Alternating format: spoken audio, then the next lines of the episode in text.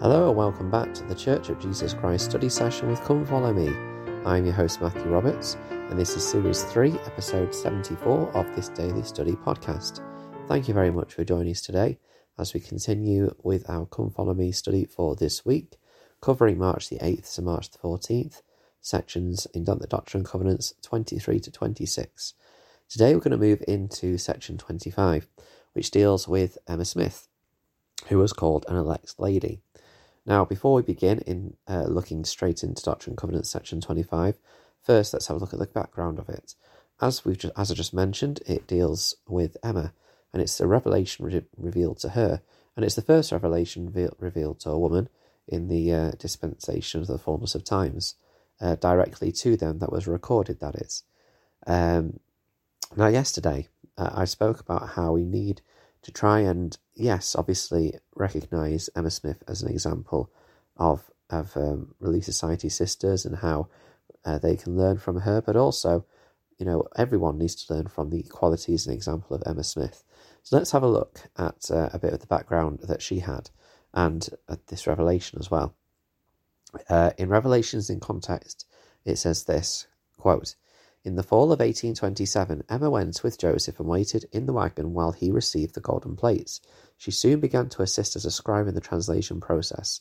I frequently wrote day after day," she later recalled, "often sitting at the table close by him, he sitting with his face buried in his hat with the stone in it, and dictating hour after hour and nothing between us. He had neither manuscript nor book to read from. If he had anything of the kind, he could not have concealed it from me. The plates often lay on the table without any attempt at concealment, wrapped in a small linen table linen tablecloth. I once felt the plates as they thus lay on the table, tracing their outline and shape." Close quote. So this is obviously not at the time the revelation was given. This is a few years earlier, but I think it's still important to remember uh, and recognise just the uh, the journey that Emma has had up to this point. Uh, we know that Um, the angel Moroni told Joseph that in the year that he was to receive the plates, he had to bring the right person. Uh, and Emma was that person who came. Uh, and so already she was already seen as a an, an important part of this, re- this restoration, scribing for Joseph uh, and supporting him through the, the translation process of the Book of Mormon. Uh, and she was amazed at the uh, the book that was that was translated. Uh, and again, she we, we see from her record many times that she comments that Joseph would not have been able to do this by himself without heavenly guidance. Um, but then, of course, during the years of eighteen twenty-eight and eighteen twenty-nine, they had a, a lot of trials. Um, we know that uh, around the time that Joseph and, and Martin lost the uh, the pages of the one hundred sixteen manuscript, one hundred sixteen page manuscript, that uh, they she gave birth to a son who died. Uh, also, they had they, they had a lot of poverty. Um, they had to turn to Emma's father, who was not happy with the fact that um, Joseph and Emma were, were married uh, for, for support. Uh, and so that was, you know, a lot of difficulties to go through. Then in eighteen thirty, Emma wanted to be baptized. However, as we described uh, over section twenty-three and twenty-four, uh, this was able to happen, but then she wasn't able to be confirmed. Uh, and so there was just a number of things. Uh, and of course, her husband was taken away and, and arrested on false charges twice. Uh, and so she had to deal with a lot, um, which many of us would really struggle to go through. And so it is uh, in a... July eighteen thirty, along with the previous two revelations that we've spoken about, uh, Doctrine and Covenants section twenty-five was given uh, to Emma Smith. And she was given uh, an insight into her important role in this restoration um, and what part she would play. And so if we go to Doctrine and Covenants section twenty-five, we'll we'll start looking at that, at that really important revelation um, now. And uh, there's a lot of things in there which we can learn for our understanding today about about how roles again that many of us play. So in verse one, uh, it says this: "Hearken unto the voice of the Lord your God, while I speak unto you, Emma Smith, my daughter. For verily I say unto you, all those who receive my gospel are sons and daughters in my kingdom." The Lord here is telling Emma that he knows her. He knows her by name. Uh, Elaine S. Dalton, in speaking to the sisters, but again, this applies to all of us, says this, quote, "Did you know that Heavenly Father knows you personally by name? The scriptures teach us that this is true. When Enos went into the woods to pray, he recorded, 'There came a voice unto me saying, Enos, thy sins are forgiven thee.' Moses not only prayed, but also talked to God face to face. And God said to Moses, and God said to Moses, uh, I have a work for thee, Moses, my son. The Lord knew Jacob's name and changed it to Israel to more accurately reflect, reflect his mission on the earth. Similarly, he changed the names of Paul and Abraham and Sarah." In Doctrine and Covenants section twenty-five, Emma Smith is given a blessing for her comfort and guidance in life. "You may not have heard the Lord call you by name, but he knows each one of you, and he knows your name. Elder Neal A. Maxwell said, 'I testify to you that God has known you individually for a long, long time. He has loved you for a long, long time. He not only knows the names of all the stars, he knows your names and all your heartaches and your joys.'" Close quote. We are reminded of this often uh, in these revelations in the uh, Doctrine and Covenants, because each one of us begin um, a, a an instruction. Many of them begin an instruction by name. The Lord knows us individually, no matter who we are, uh, and he desires us to be able to move forward and begin the work that he has prepared for us. In verse three it says, "Behold, thy sins are forgiven thee, and thou art an elect lady whom I have called."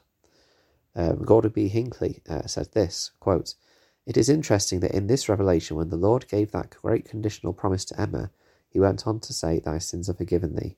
I am so grateful for the gift of forgiveness, extended by a merciful Father, said the Lord through the prophet Isaiah concerning those who repent and are forgiven. 'Though your sins be as scarlet, they shall be as white as snow. Though they be red like crimson, they shall be as wool.' To any within the sound of my voice who may be grieving over serious mistakes in their lives, I hold out the assurance, given anciently and in modern revelation, that, there, that where there is repentance, there may be forgiveness. Do not dwell upon the tragic mistakes of the past. Rather, look to God and live." Close quote. Powerful words by the Lord and by uh, a prophet, President Hinckley, who outlined to us the the power of repentance and how we can be forgiven, and once we have been forgiven, we do we need not dwell on these mistakes of the past. We may well remember them, we may well be able to learn from them, but we do not need to fear or, or could be concerned of them. I think that that is such an important message, uh, which clearly was important for, for Emma as well. In verse five, uh, the Lord says this, "And the office of thy calling shall be for a comfort Um, unto my servant Joseph Smith, Junior, thy husband, in his afflictions with consoling words in the spirit of meekness." Now, this is an important one, and I want to stress just how universal this uh, commandment is to all of us. This isn't just a wife to console her husband, it is a spouse to console their spouse, a spouse who had been called as a prophet of, the, of, the, of a dispensation, the first prophet of a dispensation. And so obviously Emma had a very important role to play with this. But when we think about, you know, what Emma was asked to do and how it can apply to us, this should be for every husband and every wife. Um, one of our callings is to be a comfort unto our spouse. Uh, and that is not just because they've got a great work, or our spouse is the Relief Society president, or our spouse is the bishop, or, or whatever. It's important to be a comfort to each other, because when we are sealed, when we are married, we promise to each other that we will indeed strengthen and love and support each one, one another. And so automatically I see that, you know, that that sealing ordinance that we have in the temple, that beautiful um, ordinance, and for those that are not sealed, even the, the blessing of marriage um, in a church is such a beautiful ceremony, and one which indicates a calling. Uh, we receive another calling at marriage, and that is to be for, therefore, and with our our spouse.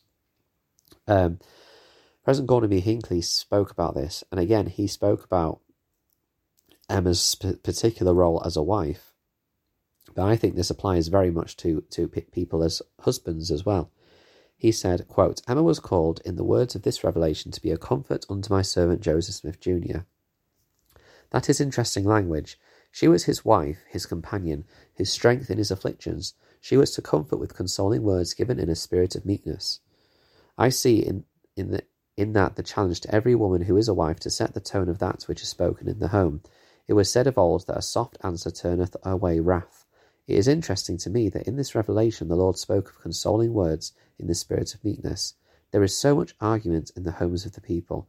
It is so destructive, it is so corrosive. It leads only to bitterness, heartbreak, and tears. How well advised we would be, each of us, when there is tension, when there is friction, when there is affliction, to speak with consoling words in the spirit of meekness. Close quote. A really, really important message for all of us uh, who are spouses. And I think that that is uh, something which we can take from this and try and apply now, in today, right after you've listened to this podcast. Um, thank you very much for listening today. We've gone a little, little bit over. Please make sure you uh, subscribe and follow on all the social media platforms. And until we meet again.